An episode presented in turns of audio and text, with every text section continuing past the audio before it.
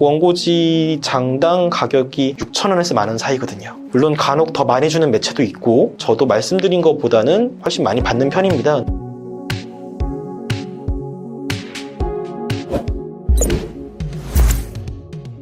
예, 안녕하세요. 저는 TV 칼럼니스트로 활동 중인 이승한이라고 합니다. 지금 현재 한겨레 토요판의 칼럼 술탄 오브 더 TV, 엔터미디어의 칼럼 TV 3분지계, 웹진 시네플레이, 그리고 또 월간 고교 독서 평설, 뭐 계간지 황해문화 등등의 글을 쓰고 있고요. MBC 옴부즈맨 프로그램이죠. 탐나는 TV, 그리고 팟빵 팟캐스트, 김혜리의 조용한 생활 등등에 출연하고 있습니다. 칼럼니스트는 말 그대로 이제 칼럼을 쓰는 게 이제 직업인 사람을 일컫는 거죠. 저 같은 경우는 TV 프로그램을 비평하는 글도 쓰고 TV를 비롯한 대중문화와 관련된 인물들에 대한 칼럼을 쓰기도 하고요. 또 TV 프로그램에 반영된 한국 사회의 단면들을 좀 글에 녹여내는 작업을 하고 있습니다. 많은 분들이 아마 기자하고 에디터 그리고 칼럼니스트를 헷갈리실 거예요. 왜냐면은 실제로 겹치는 영역들이 굉장히 많거든요. 칼럼니스트도 기자도 에디터도 다 언론 매체에 실리는 글을 쓰는 사람들이니까요. 에디터나 기자가 칼럼을 쓰는 경우도 있고요. 굳이 차이를 말씀드리자면 기자는 취재를 통해서 얻어낸 사실, 정보 같은 것들을 글로 전달하는 사람은 기자라고 합니다. 물론 해당 매체가 가지고 있는 논조도 있고 기자가 가진 관점도 있으니까 그런 것들이 완전히 다 배제될 수는 없지만 적어도 취재를 통해서 이것이 사실인 것을 확인을 하고 객관적인 증거를 제시할 수 있는 객관적인 사실로 알려진 것들을 기사 형태로 전달하는 걸 기자라고 하고요. 에디터는 주로 이제 매거진의 기사 방향을 결정하는 사람들입니다. 본인이 직접 기사를 기획을 해서 쓰기도 하지만 이 지면에는 이런 주제로는 어떤 사람이 글 쓰는 게 참 좋겠다 해서 외부 필자를 섭외를 하고 칼럼을 받아서 편집을 해서 선보이는 작업을 하는 거죠. 굳이 따지자면 기자는 사실을 전달하고 에디터는 컨텐츠를 기획해서 제공하는 사람이고요. 칼럼니스트는 어떤 사실이나 현상에 대한 자신의 견해 혹은 해석을 제공하는 사람이라고 보시면 되겠습니다. 저는 기자로도 잠깐 활동을 하긴 했었는데 그건 한 9개월 정도밖에 안 됐고요. 지금까지 한 14년 정도 계속 전업 칼럼니스트로 살고 있죠. Thank you. 이게 좀 대답이 좀 어려운 게 저는 칼럼니스트가 되려고 칼럼니스트가 된 게 아니라 어찌어찌 하다 보니까 칼럼니스트가 된 케이스거든요. 설명이 조금 필요할 것 같은데 제가 이제 글을 쓰기 시작한 2004년, 2005년 이 무렵이 한국 TV에선 좀 신선한 시도들이 많이 있던 시절이었어요. 이때 쏟아져 나왔던 드라마들이 꽃보다 아름다워, 불새, 뭐 파리의 연인, 풀하우스, 불멸의 이순신, 부모님 전상서, 미안하다 사랑한다 내 이름은 김삼순이니까 엄청나게 많은 한국 TV 역사의 걸작들이 이 시기에 막 쏟아져 나왔어요. 새로운 창작자들이 자기 작품을 막 선보이던 시절이고 예능에서도 해피투게더 뭐 놀러와 무한도전 황금어장 같은 예능들이 이 시기에 막 나왔거든요. TV 컨텐츠로 할 수 있는 이야기들이 굉장히 많아졌던 시절이었죠. 근데 상황이 그러다 보니까 많은 사람들이 TV 컨텐츠 비평도 영화 비평처럼 좀 깊이 있게 다룰 수 있겠다라는 생각을 한 사람들이 많았어요. 그 전까지만 하더라도 좀 가십 위주로 TV 일을 다루는 사람들이 많았다면 그 무렵에 드라마 전문 비평지 드라마틱이나 혹은 한겨레에서 만들었던 TV 비평 웹진인 매거진 T가 창간됐거든요. 저도 그거를 보고 어 내가 그냥 친구들하고 TV 보면서 떠들었던 이야기들이 잘 정리를 하면 저렇게 잘 정돈된 컨텐츠가 될 수 있구나라는 생각을 좀 했었어요. 그 무렵에 저는 그 영화평론가 듀나가 운영하는 듀나 게시판이라는 공간에서 친구들과 영화 수다나 TV 수다를 많이 떨었었는데 그때 그렇게 알게 된 친구들하고 같이 약간 돈 벌려는 생각은 없었고 그냥 어 우리 글도 한번 세상에 보여지면 좋겠다라는 생각에 그냥 재미 삼아서 정말 가내 수공업 웹진을 하나 만들었는데 그 글이 좀 인기를 끌기 시작한 거죠. 듀나 게시판이나 베스티즈 같은 당시 이제 대형 커뮤니티 같은데 홍보를 했던 게 조금 주효했고 그러다 보니까 자연스럽게 청탁이 들어오더라고요. 돈을 줄 테니까 글을 좀 써달라. 그렇게 하다 보니까 정신 차려 보니까 지금 이 일을 14년째 하고 있는 거죠. 사실 칼럼니스트는 어디서 육성한다거나 뽑는다거나 이런 직업은 아닌 것 같아요. 물론 칼럼니스트를 모집하는 경우들도 없지 않아 있습니다만 거의 드물거든요. 그리고 여러분 칼럼니스트로 키워드립니다 라면서 이제 돈을 내고 강의를 들으라 이런 곳들이 있으면 가시면 안 됩니다. 그런 거 가실 필요가 없고요. 저도 이제 그렇게 배운 사람은 아니니까요. 결국 내가 글을 잘 쓴다, 내가 이런 이야기를 할 수 있다는 걸 뽐낼 수 있는 플랫폼이 필요하고 이걸 읽어줄 수 있는 독자가 필요한 거거든요. 그래서 사람에 따라 그건 네이버 블로그가 익숙한 분들이라면 네이버 블로그에서 글을 쓰실 수도 있고 뭐 대형 커뮤니티에 글을 쓰실 수도 있고 브런치 같은 공간에 글을 쓰실 수도 있고요. 결국에는 내가 가장 이 플랫폼의 특성을 잘 알고 많은 독자들을 확보할 수 있다 싶은 공간을 찾는 게 그리고 거기에서 뭐라도 꾸준히 글을 쓰는 게 좀 중요한 일인 것 같아요. 만약에 본격적으로 이 길을 좀 걸어보고 싶다. 그래서 지금 당장 어딘가 기고를 하는 걸로 시작을 하고 싶다라고 생각이 드신다면 저는 오마이뉴스나 푸푸스스처럼 기고할 수 있는 매체들을 추천드립니다. 오마이뉴스의 미디어 파워가 예전 같지는 않죠. 하지만은 여전히 주요 온라인 포털 사이트들이 기사를 송고하거든요. 말인즉슨 여러분이 쓴 글이 만약에 주요 기사로 채택이 되면 온라인 포털에 있는 독자들이 유입이 돼서 여러분들이 글을 읽을 확률이 더 높아진다는 의미가 되기도 합니다. 또 SNS에서 기사 홍보도 되고요. 어쨌거나 나는 글을 쓰는 사람이라는 걸 알리기에는 굉장히 유용한 창구죠. 그러니까 현존하는 가장 빠른 루트라고 해도 과언이 아니고요. 게다가 누가 쓴 글이든지 간에 일단은 송고를 하게 되면 편집 기자가 검토를 하게 됩니다. 만약에 여러분의 글이 도저히 발행할 수 있는 퀄리티가 아니다 싶으면 아예 발행이 안 될 거고요. 어느 정도 수정을 하고 좀 대수술을 거쳐서라도 발행을 할 만한 가치가 있는 글이다라고 한다면 편집 기자가 연락을 할 겁니다. 이런 이런 부분들은 이렇게 수정을 하는 게 좋겠다. 이런 방향으로 해보자. 근데 이게 사실 굉장히 귀한 경험이거든요. 그 내가 쓴 글이 객관적으로 봤을 때 수준이 어느 정도인지 무엇을 고치면은 좀 발행될 만한 글이 되는지 이런 것들을 누가 옆에서 짚어준다라는 건 굉장히 귀한 경험이고 어, 이런 조언을 받아가면서 글을 쓸 수 있는 기회니까 놓치지 않으셨으면 좋겠고요. 그리고 소액이긴 하지만 고려가 나옵니다. 기왕에 이거를 직업으로 생각하고 계신다라면은 뭐라도 받으면서 시작하는 게 낫죠. 근데 제가 그 최단거리 어떤 걸 쓰면 대중이 좋아하는 걸 알았으면 지금부터 훨씬 더 성장해 있는 훨씬 더 성공한 사람이 되어 있겠죠. 저는 어, 그걸 콕 집어서 이야기하기 좀 힘든 것 같아요. 사실 대중만큼 변덕스럽고 또 예측 불가능한 존재도 별로 없는 것 같거든요. 어, 물론 굳이 찾자면 빠른 길이 없지는 않습니다. 없지는 않은데 주변을 많이 둘러보시면은 우리 사회가 양쪽으로 갈려서 치열하게 싸우는 사람들이 있어요. 뭐 부먹찍먹 같은 그런 가벼운 주제 말고 여당 대 야당이랄지 Z세대 대 386 세대랄지 이런 부분들에서 어느 한 편을 들어주는 방향 약간 이렇게 하면 일단 독자는 빨리 유입이 되죠. 근데 저는 이걸 절대 추천드리지는 않는 게 독자가 빨리 유입되는 만큼 적도 굉장히 빨리 많이 늘어나고 그리고 수명이 오래 못 가요. 남을 비판하는 글을 써서 내 독자를 만나긴 좀 어렵거든요. 그 사람들은 내가 싫어하는 사람은 저 사람이 욕해준다라고 해서 좋아하는 거지 내 글을 좋아하는 게 아니거든요. 그 상황이 바뀌고 나면 한때 애독자였던 사람들이 손가락질하고 어그로는 어그로대로 끌었으니까 욕은 엄청 먹고 찾아주는 매체 없고 그런 상황에서 커리어가 일찍 종료가 될 수가 있어요. 여러분들이 쓰고 싶은 글은 못 쓰고 근데 그렇다고 칼럼니스트가 한탕 바짝 벌어가지고 일찍 은퇴할 수 있는 직업이어서 그렇게 어그로를 끄는 걸로 성공하고 치고 빠지는 게 가능한 직업이냐 그것도 아니거든요. 사실 고려가 그렇게 많은 편은 아니어서 어쨌건 간에 이거를 꾸준히 갖고 가는 롱런하는 직업으로 생각을 하신다면 저는 그 루트는 추천드리지 않고요. 결국에는 내가 무슨 얘기를 하고 싶은가? 나는 어떤 주제를 가장 잘 이야기하는가를 빨리 파악하는 게 사실 제일 빠른 길이라고 할 수 있을 것 같아요. 그러면은 많은 대중을 설득할 수는 없을지라도 내 글을 꾸준히 아껴주고 찾아주고 충성도 있게 읽어줄 만한 내 독자를 발견하거든요. 굉장히 많은 사람들을 설득하지 못하더라도 내 글을 꾸준히 사주는 사람이 있으면은 어쨌건 간에 그 직업은 좀 계속할 수 있습니다. 이거 조금 재수없는 이야기가 될 수 있는데 그거는 저를 섭외한 분들한테 물어봐야 될 것 같긴 해요. 그 저는 어디 가서 제가 글을 잘 쓰니까 저를 섭외해 주십시오라고 영업을 한 적은 없었고요. 어쨌건 간에 제가 잘 쓸 수 있는 글들을 쓰고 있으면 청탁이 들어오는데 그 중에서 아, 내가 이 정도는 잘 알고 있는 주제니까 쓸 수 있다. 모르는 걸 아는 척 사기 안 쳐도 되는 글이다 싶은 거를 받아서 글을 써왔고요. 좀 이제 재수가 없는 얘기겠네요. 그때 그런 건 있어요. 이를테면 뭐 연재하고 있는 매체에서 뭐 송년회를 한다 혹은 무슨 행사를 한다. 참석해서 자리를 빛내주시라. 이런 자리면 일단 갑니다. 어쨌건 간에 담당자를 만나서 어, 이 연재 방향에 대해서 논의를 하고 공감대를 쌓는 건 굉장히 중요한 일이고 그렇게 일단 공감대가 쌓인 매체에서는 다른 연재를 기획을 한다 했을 때 또 부를 수도 있는 것이고 단발성 원고도 청탁을 할 수가 있는 것이고 업계에서 다른 곳에서 이제 뭐 무슨 무슨 필자를 구한다 이랬을 때 추천을 해줄 수도 있는 것이고 그 자리에서 만나게 되는 다른 글 쓰는 사람들과 교류를 쌓는 것도 저는 추천드려요. 어쨌건 간에 내 직업의 고충을 이해해주는 사람들하고 라포가 생기면은 어느 정도 이해받으면서 일한다는 것도 굉장히 좋은 일이기도 하고 그분들이 또 일을 추천해 주는 경우들도 있거든요. 그러니까 인간관계를 잘 쌓으시는 건 좋습니다.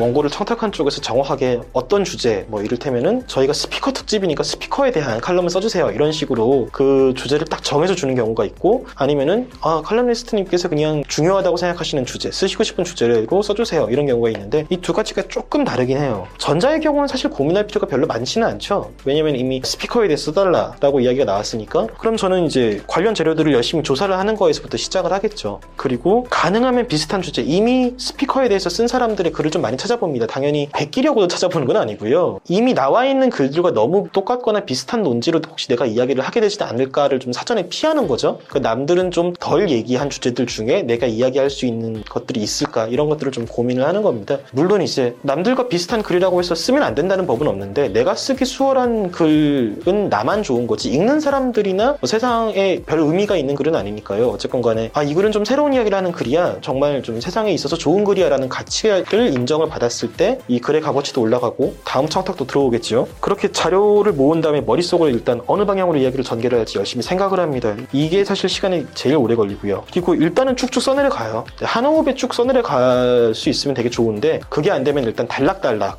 이런 이야기로 한 달락 정도 쓸 수 있을 것 같아라고 생각되는 부분들을 이제 단락 단위로 써놓죠. 그리고 나중에 이거를 레고처럼 조립을 해서 이어 맞추는 방법이 있거든요. 이제 그런 식으로 일단 글을 써놓고 분량을 얼추 맞춘 다음에 검토하고 수정에 들어가는 거죠. 이 단계에서는 아, 지나치게 중복된 표현이 있으면 바꾸고 조금 더 나은 표현이 있는지 좀 살펴보고 불필요하다 싶은 부분이 있으면 쳐내고 그러니까 이 단계도 사실은 좀 어려운 단계예요. 보통 써내려가는 건 쉬운데 내 피땀 흘려 쓴 글을 이걸 이 문장을 지워 이 표현 너무 좋은 것 같다 이런 건 사실 되게 어렵거든요. 근데 어느 부분을 쳐내야 될지 좀 냉정하게 파악을 해서 좀 쳐내는 부분들이 필요하고요. 이 과정이 사실 어려워요. 왜냐면 내 머릿속에서 나온 글이기 때문에 나는 이미 다 이해를 하고 있거든요. 독자들이 이 글이 이해가 안 된다고 하면 이게 왜 이해가 안 돼? 싶죠. 근데 그건 내 머릿속에서 나왔기 때문에 이해가 되는 거거든요. 그래서 좀 글과 나 사이에 거리감을 좀 두는 게 필요합니다. 그러니까 검토를 할 때 너무 내 글에 몰입해 있는 상태여서 뭐가 문제인지 잘 안 보인다? 그럼 잠깐 쉬다 오세요. 산책을 해도 좋고 밀린 집안일을 해도 좋고 반려동물들이 있으면 이제 반려동물들 뭐 털 쓰다듬어 주면서 잠깐 힐링의 시간을 가지시는 것도 좋고 그러고 난 다음에 돌아와서 다시 한번 글을 읽어보는 거죠.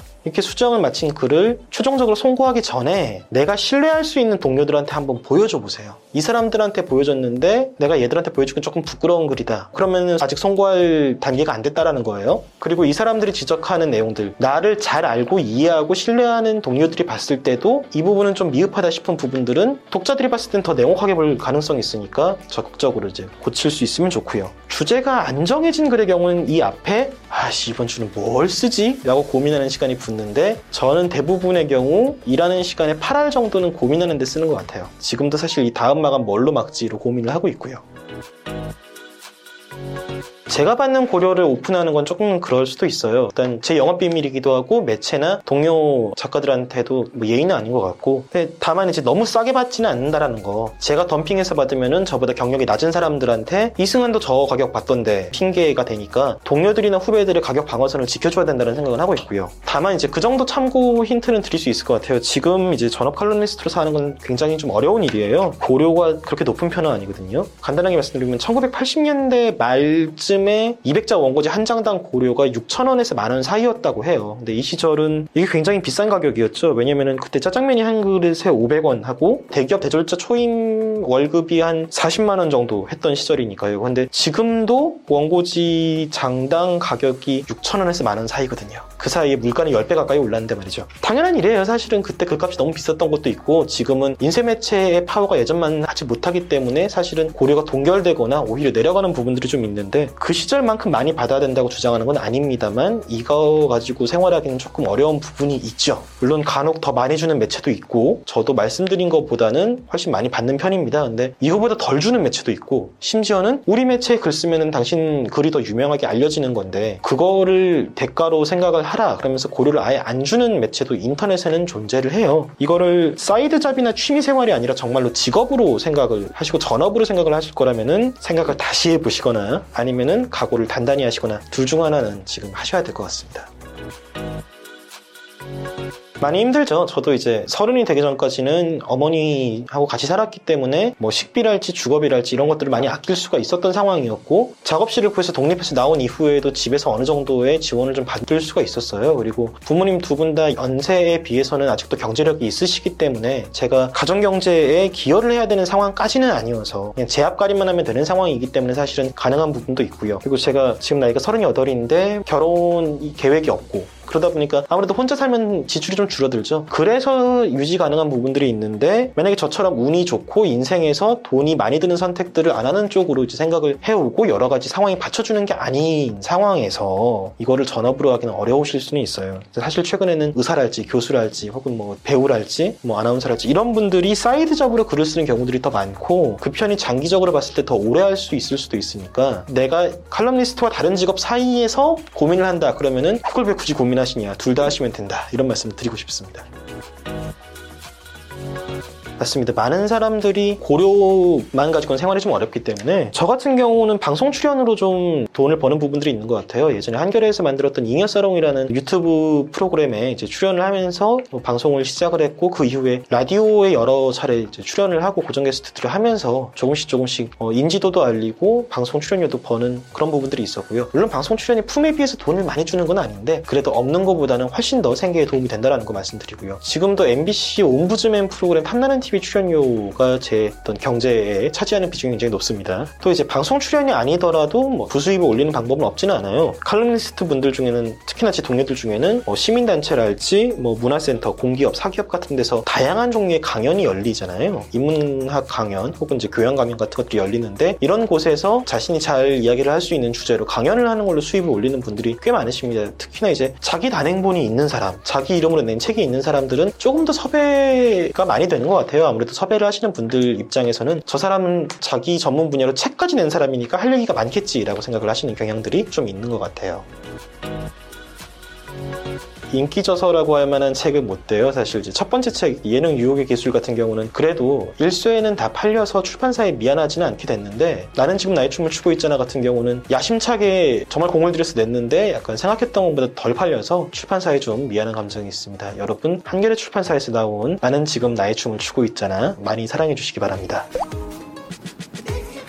어, 그리고 사실은 이제 10월 말 11월 초에 책이 한권더 나오는데요. 잘 봐놓고 딴소리라고 월간 고교 독서 평설에 썼던 TV 비평 칼럼들을 묶어서 낸 청소년 대상 미디어 literacy 서적인데요. 꼭 청소년 아니더라도 성인들도 볼 수 있는 내용들로 적었으니까 역시 여러분 연말연시 선물 주고 받으실 때 많이 참고해 주시면 좋겠고요. 저는 사실 제가 먼저 책을 묶어서 내고 싶다라고 생각을 해서 일을 했던 거는 나는 지금 나의 춤을 추고 있잖아. 그거 한 권 말고는 없었어요. 나머지들은 다 출판사에서 먼저 기획을 갖고 와서 그 기획에 맞춰서 작업을 했던 것들이고요. 근데 이제 이거 같은 경우도 제가 이제 한겨레 송년회 때 알게 된 한겨레 출판사 사람들하고 오며 가며 마주칠 때마다 아 그래서 정말 내 책은 여기서 안 낼 거예요? 라고 농담 삼아 던진 일이 나중에 이제 농담이 좀 반복되다 보면 실제로 일이 추진이 되는 경우들이 있잖아요. 이제 그렇게 해서 일을 진행을 했는데 이런 경우에는 보통 제가 연재했던 것들을 묶는 거니까 이미 연재했던 글들 중에 시간이 지나서 다시 읽어봤을 때에도 그 가치가 변하지 않는 글들 그러니까 시간을 좀 견뎌내는 글들을 추려내는 거에서부터 시작을 해요. 연재글이라는 게 다 그렇지만은 그 당시에 화제가 됐던 내용들을 다루는 거잖아요. 그러니까 시간이 좀 지났을 때는 어 별로 중요한 일 아니었네 라고 생각할 수도 있는데 다행히도 그렇지 않고 언제 읽어도 괜찮을 만한 글이 나오면은 이제 그거를 추리는 거죠. 그리고 이 글들을 가지고 어떤 순서로 배치를 할지 그 배치를 통해서 이 책 전체의 흐름을 어떤 식으로 조율을 할지 그래서 책 테마는 어떤 식으로 잡을지를 고민을 하고요. 그런 다음에 그 테마에 맞춰서 글을 수정하기 시작을 하는 거죠. 다시 읽어봤더니 문장이 어색했던 부분들 혹은 사실관계에 좀 업데이트가 필요한 부분들 더 나은 표현이 필요한 것들 이런 것들을 좀 고치고 그리고 특히나 의외로 그런 거 고치는 게 굉장히 품이 많이 들어요. 뭐 지난 24일 MBC에서 방영된 무슨 프로그램 이런 표현들 사실 신문에선 가능한데 이게 시간이 지난 다음에 나중에 독자들이 읽었을 때 어 무슨 소리야 할 수 있잖아요. 신문 독자들과 책 독자는 다르다라고 생각을 하고 이제 책 독자에 맞춰서 글을 좀 다시 쓰는 부분들이 필요하고요. 그런 다음에 그 과정이 다 끝나고 나면 책의 이미지나 사판을 어떤 식으로 넣을까, 뭐 책 제목은 어떻게 지을까 이런 것들을 담당자하고 상의를 하는 거죠. 출판사에서 기획안을 갖고 와서 처음 원고를 쓰는 것도 사실은 과정은 좀 비슷합 니다. 합니다. 여기에다가 어떤 주제로 글을 쓸지 같이 상의를 해서 초고를 완성하는 단계가 필요하고 그 초고를 완성하는 단계가 지나고 나면 아까 제가 말씀드린 이거를 다시 어떤 순서대로 다시 재배치를 하고 수정을 할 것인가를 또 그 과정을 똑같이 거쳐야 되긴 합니다. 책 만드는 작업은 결국에는 수정과 재배치 그거의 반복이라고 보시면 될 것 같아요.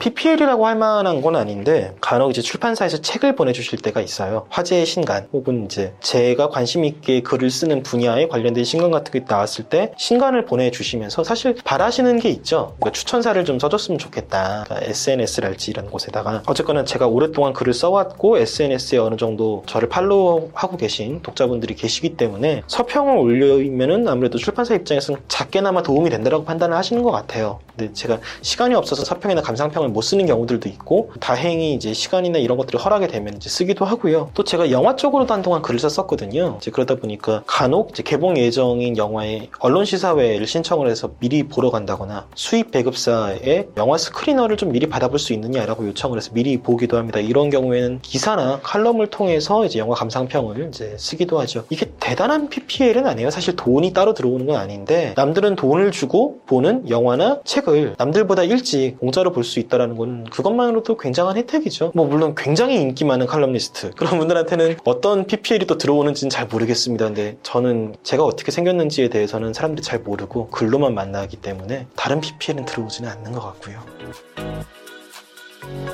다행히 아직 소송은 없습니다. 소송을 당한 적은 없고 제가 잘 피했죠. 잘 피했는데 항의 전화를 주신다랄지 비난하는 댓글 같은 것들이 굉장히 많이 달렸는데 어, 온라인 포털에 이제 댓글란이 사라지면서 연예 기사에 그때부터는 제 SNS를 찾아오시거나 DM을 보내시거나 욕설하는 메일을 보내시는 분들이 계세요. 근데 그거는 그냥 제 직업이 가진 어쩔 수 없는 일인 것 같아요. 저도 누군가의 창작물을 평가를 하는 사람이다 보니까 그분들이 이거를 읽고 나는 이걸 평가 못하냐? 라고 이야기를 하면은 저도 받아들여야죠. 어쩔 수가 없는 부분인 것 같아요. Thank you 예, 기억에 남는 악플 뭐 많이 있는데요. 제가 쓰고 있는 칼럼 제목이 술탄 오브 더 TV이다 보니까 이게 사실 제가 짓고 싶어서 지은 이름은 아니었어요. 그 담당 기자가 그때 술탄 오브 더 디스코의 음악을 열심히 듣다 보니까 칼럼 제목도 이거로 하면 어때요? 라고 했는데 그게 그냥 딱 달라붙어 버린 거죠. 처음에는 사실 그 제목이 썩 탐탁치 않았기 때문에 사람이 안 내키는 일을 억지로 하려다 보면은 좀 오버 페이스를 하게 되는 게 있잖아요. 그래서 아 기왕 이렇게 된거 그럼 프로필 사진에 터번도 씌우자 해서 이제 터번을 씌운 사진을 한동안 필자 사진으로 쓴 적이 있었는데 댓글 들 중에 이런 것들 기억나네요. 이 알라딘 새끼 또 지 사진 올렸네? 약간 이런 댓글들. 차라리 글로 욕 먹으면 굉장히 좋은데, 이제 프사로 욕을 먹어서 이거 안 되겠구나 해서 나중에 한 2년쯤 있다가 프로필 사진을 바꾼 기억이 있네요. 프리랜서 칼럼니스트라고 하면 이제 자기가 쓰고 싶은 글을 자기가 일하고 싶은 시간에 쓰는 직업이라고 생각하시는 분들이 많으세요. 근데 대부분의 프리랜서가 다 그렇지만 발주처가 원하는 글을 발주처가 필요로 하는 시간까지 맞춰서 써야 되는 직업이거든요. 그러니까 제 노동 시간은 제가 정하는 게 아니라 발주처가 정하는 거죠. 그리고 결코 돈을 많이 벌거나 윤택한 직업이 아닙니다. 대낮 1시까지 그냥 집에서 글을 쓰고 있다가 뭐 담배 떨어져서 혹은 뭐 물 떨어져서 이제 돈을 슈퍼 사러 나갈 때 슬리퍼 찍찍 끌고 나가면은 그 시간에 슬리퍼 찍찍 끌고 동네를 돌아다니는 총각은 다들 이제 백수라고 생각을 하고 좀 안쓰럽게 보시잖아요. 실제로 생활 패턴도 집에서 글만 안 쓰면 백수나 다름없긴 하죠.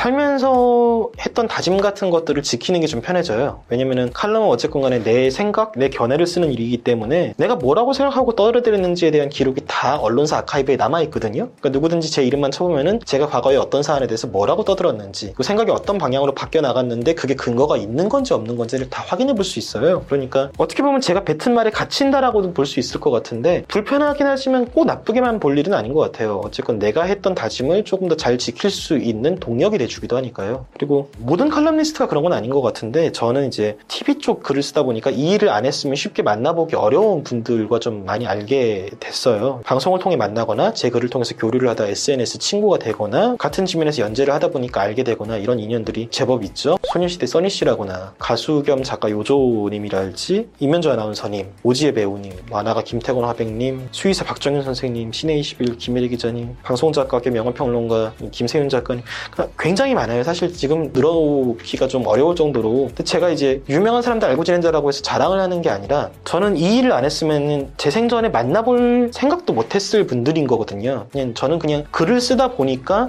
정말 운이 좋게 이분들을 알게 된 건데 셀럽을 만나서 좋은 게 아니라 각기 너무 다양한 분야에서 일을 하는 사람들이잖아요. 그러면 이 사람들이 보는 세계는 다 너무 다르단 말이죠. 제가 생각하지 못하고 상상하지 못했던 경험들을 가지고 계시고 그를 통해서 제가 미처 몰랐던 통찰들을 가지고 계신 분들이라서 이분들의 이야기를 듣다 보면은 세상을 바라보는 제 시야가 넓어지기도 하고 저와는 다른 생각을 하는 사람들은 어떤 식으로 세상을 살아가고 있는가에 대한 이해도 좀 넓어지죠. 막연하게 멀리서 바라만 보고 팬이었던 분들과 이제 교류할 수 있는 기회가 생겨서 이렇게 제 세계가 넓어질 때마다 그래 박봉에 잠도 잘 못 자고 힘들지만 이 일을 포기하지 않고 한 게 나름 잘한 일이다. 좋았다. 이렇게 생각을 하곤 합니다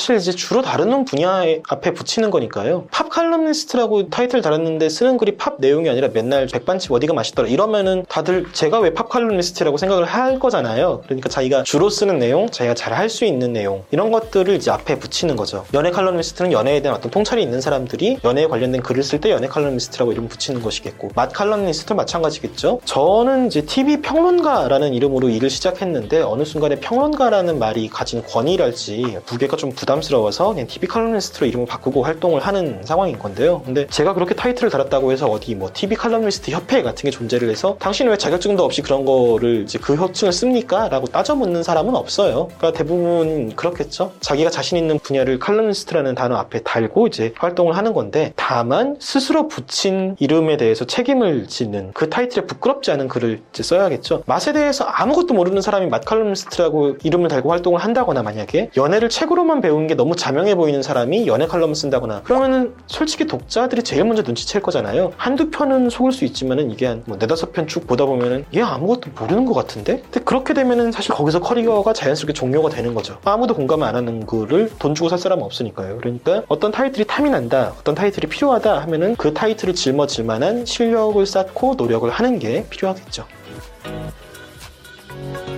저는 앞서서 말씀드린 것처럼 칼럼니스트가 되고 싶어서 된 사례는 아닙니다. 그러니까 하다 보니까 이 일이 좋아지기도 했고 이 일 안에서 의미를 찾은 부분도 있어서 계속 하고 있지만 또 동시에 약간 농담 반 진담 반인 이야기인데 다른 직업을 탐구해볼 타이밍을 놓쳐서 계속 하고 있는 거기도 하거든요. 그래서인지는 몰라도 칼럼니스트가 되고 싶다라는 이야기를 하는 분을 보면 제 머릿속에서 제일 먼저 떠오르는 생각은 그거예요. 왜? 다른 좋은 직업들도 많은데? 하지만 만일 정말 칼럼니스트가 되고 싶으시다 그러면은 일단 자기 자신한테 진지하게 자문 해 보세요. 나는 왜 칼럼니스트가 되고 싶은가? 칼럼니스트는 세상을 향해 자기 의견을 던지고 그 의견에 대한 독자의 반응을 감내해내는 직업이거든요. 그렇다면 내가 세상에 던지고 싶은 말이 명확하게 있는지, 이 말이 세상에 도움이 되는 말인지, 그걸 먼저 진지하게 고민하는 게 필요해요. 그리고 이 일이 내가 second job, third job까지 뛰어가면서도 유지할 만큼 애정이 있고 가치가 있는 일인지, 이 일을 10년 뒤에, 20년 뒤에도 계속 할 수 있는 일인지, 그걸 먼저 한번 진지하게 고민을 해보세요. 단순하게 그냥 누군가 나를 주목해주는 게 좋다? 그러면 유튜브를 하시면 되고요. 물론 유튜브도 쉬운 일은 아니죠. 당연히. 다른 직업을 무시하는 게 아니라 더 좋은 일이 있다는 거죠. 글을 쓰는 게 좋다면 다른 직업을 가지고 취미로 병행을 하셔도 되고, 뭐 세상을 바꾸는 게 먼저다. 그게 목적이다. 그러면은 전개로 나가시거나 시민운동을 하시거나 그러면 됩니다. 근데 돈을 많이 벌고 싶으면은 더더욱 이 직업은 아니고요. 근데 이 모든 질문을 다 스스로에게 던져보고 이 질문에 대한 답을 내리지 못한 상태로 얼레벌레 넘어가는 게 아니라 정말 꼼꼼하게 끝까지 따져봤을 때도 나는 칼럼니스트가 되고 싶다라면 말리 지는 않겠습니다. 컨트롤입니다.